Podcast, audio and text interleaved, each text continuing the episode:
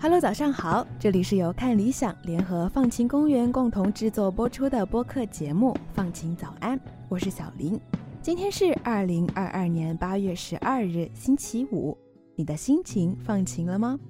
你有多久没去看烟火表演了呀？说起烟花，你脑海里首先蹦出来了什么和它有关的活动呢？我的话，首先会想到迪士尼乐园的烟火汇演，随后就是日本夏季的花火大会了。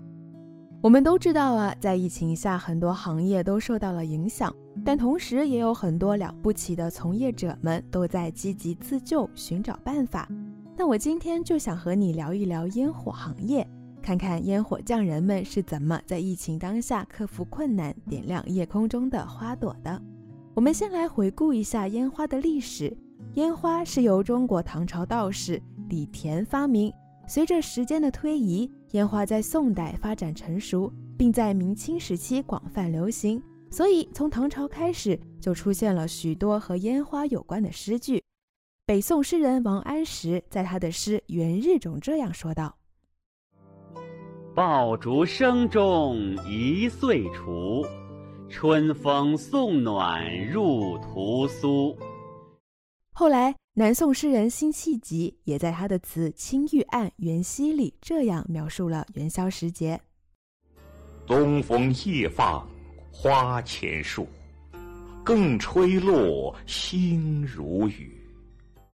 这些都说明了，在那时的中国就已经开始把燃放爆竹作为新春佳节辞旧迎新的重要活动，已经普遍把爆竹燃放当作喜庆祥和的标志了。最近让我印象最深的烟花，是在今年的五月二十二日，在江西省萍乡市上栗县，为了纪念袁隆平院士逝世一周年，一位八零后小伙带领自己的团队，设计制作了一个名叫“禾下乘凉梦”的巨型麦穗烟花。麦穗状的烟花上黄下绿，为大家展现了一番中国式浪漫。当然，现在不仅仅是中国啦。几乎全世界的人们都在各种盛大典礼、表演里用到烟花，来衬托气氛、烘托情感。不管是奥运会、冬奥会、世博会，还是各大晚会的烟火表演，看起来都十分有排面。我到现在看到过两场十分有排面的烟火汇演，都是在迪士尼乐园看的。第一个是2016年夏天和家人第一次去日本，在日本东京迪士尼乐园看的。第二次是二零一九年一月，和好朋友强哥作为大学最后一个学期来临前的充电旅行，去的美国奥兰多迪士尼乐园看的。把这两场烟花秀看下来的感受总结一下，就是内心澎湃，充满期待，整一个人都变得非常有爱。不知道你是不是和我一样？让我们把目光转向日本。日本长冈花火大会的官方网站上描写了烟花在日本主要蕴含的三个美好愿景。它们分别是纪念逝去亲人、祈祷和平，以及感谢前辈们为今日的美好生活而付出的努力。花火大会是日本最具代表性的夏季风物诗之一，而迪士尼的烟火汇演更是所有进入乐园的大朋友、小朋友们的一大期待。但是疫情期间，为了减少人群聚集，他们都受到了很大影响。美国坦帕湾时报 （Tampa Bay Times） 和迪士尼非官方度假计划指南网站 All Ears 报道，从1971年开始的迪士尼烟火汇演，在2020年3月打破了它在过去49年里从来没有终止过举办的记录。而日本的夏季夜空，往年大大小小有两百多个地方都会看到烟花在空中绽放，如今也是因为疫情的影响，经营状况让人们都很担心。日本朝日新闻在今年四月份的报道里说，以往在东京墨田区和台东区举办的于田川花火大会，自2020年疫情以来，为了确保当地居民的健康安全，包括今年在内，已经连续三年终止了当地花火大会的举办。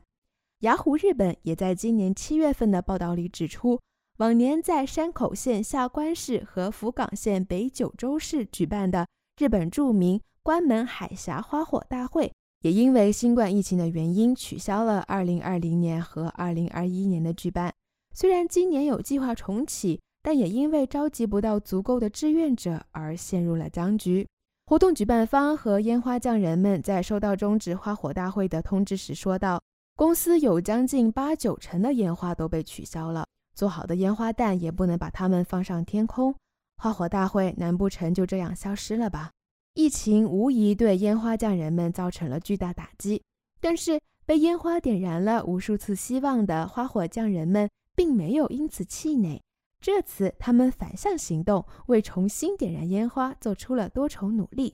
伊纳火工库内烟火有限公司的负责人契赫泽先生告诉我们，很多时候我们需要一个契机来让自己前进，所以我把这次的烟花当做自己的一个契机。哪怕能让我向前迈进一步也好，就像契赫泽先生说的那样，遇到困难的时候，也正是突破自己的时候。所谓危机，也是危在前，机在后。烟花匠人们先后采取了多种创新方式，在安全的前提下，继续给人们带去夜空中的希望之光。那到底要怎么点燃这个夜空中的希望之光呢？烟火匠人们为此又做出了哪些努力呢？这就是我今天第一个要和你介绍的惊喜烟花大联动。昨天我们也讲到了，二零二零年是人们对新冠感染的恐慌高峰期，因为这样很多花火大会都取消了嘛。在这一年里，Volcano Art Factory 发起了一个名为“牵绊花火”的企划，他们联合全国各大花火匠人们，在二零二零年夏季先通过一个月的群众众筹期。Crowdfunding 筹得了一定资金后，在当年八月夏季花火大会期间，打造了主题为“让世间重焕生机”的花火大会。活动发起方 Volcano Art Factory 的向田先生告诉我们，牵绊花火企划是在不提前下发通知、没有观众、不造成人群聚集的前提下，先想办法将燃放烟花这件事变得可行。再从中寻找可以享受花火大会的新模式，鼓励烟花事业的从业者，从而起到促进当地地域活力的作用。牵绊花火企划的第一弹，花火匠人们在全国七个会场以接力的形式点燃当地夜空，并将整个花火大会录制下来，影像化，在各大社交网站上面对全网发布二十秒左右的短视频，然后将完整录像分享给参与众筹的热心群众们。此后的秋季第二弹牵绊花火大会，花火匠人们结合了网络直播的新模式，再次在疫情期间将放烟花这件事变得可行。烟火匠人们通过这种方式，把大家对未来的憧憬汇聚成了一束光，然后通过烟花让那束光绽放在夜空，为疫情下的世界燃起了一盏名为烟花的灯。在人与人不可密集接触的当下。他们通过这种形式鼓励人们不要沮丧，不要焦虑，不要被悲伤的情绪压垮。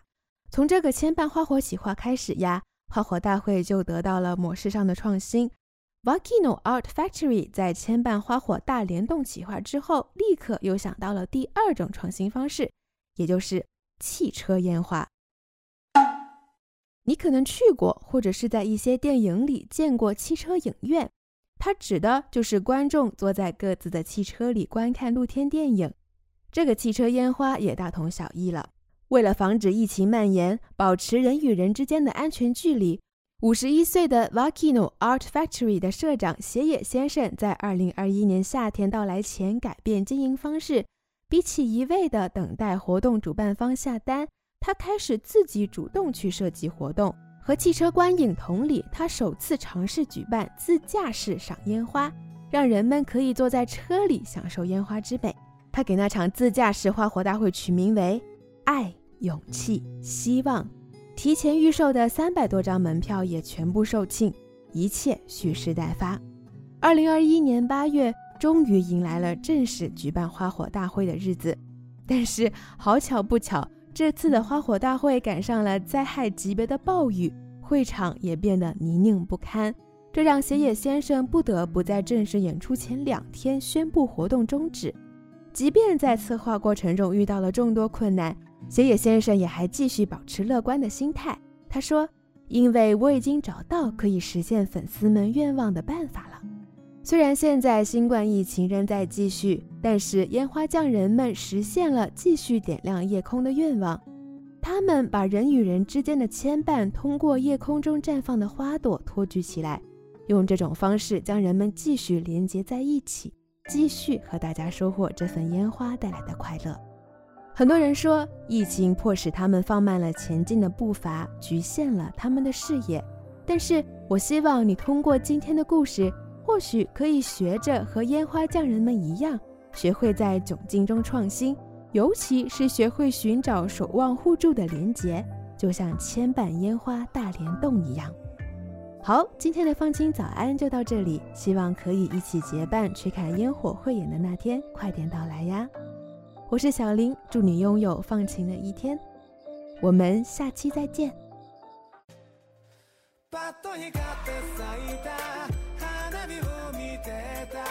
心を溶かし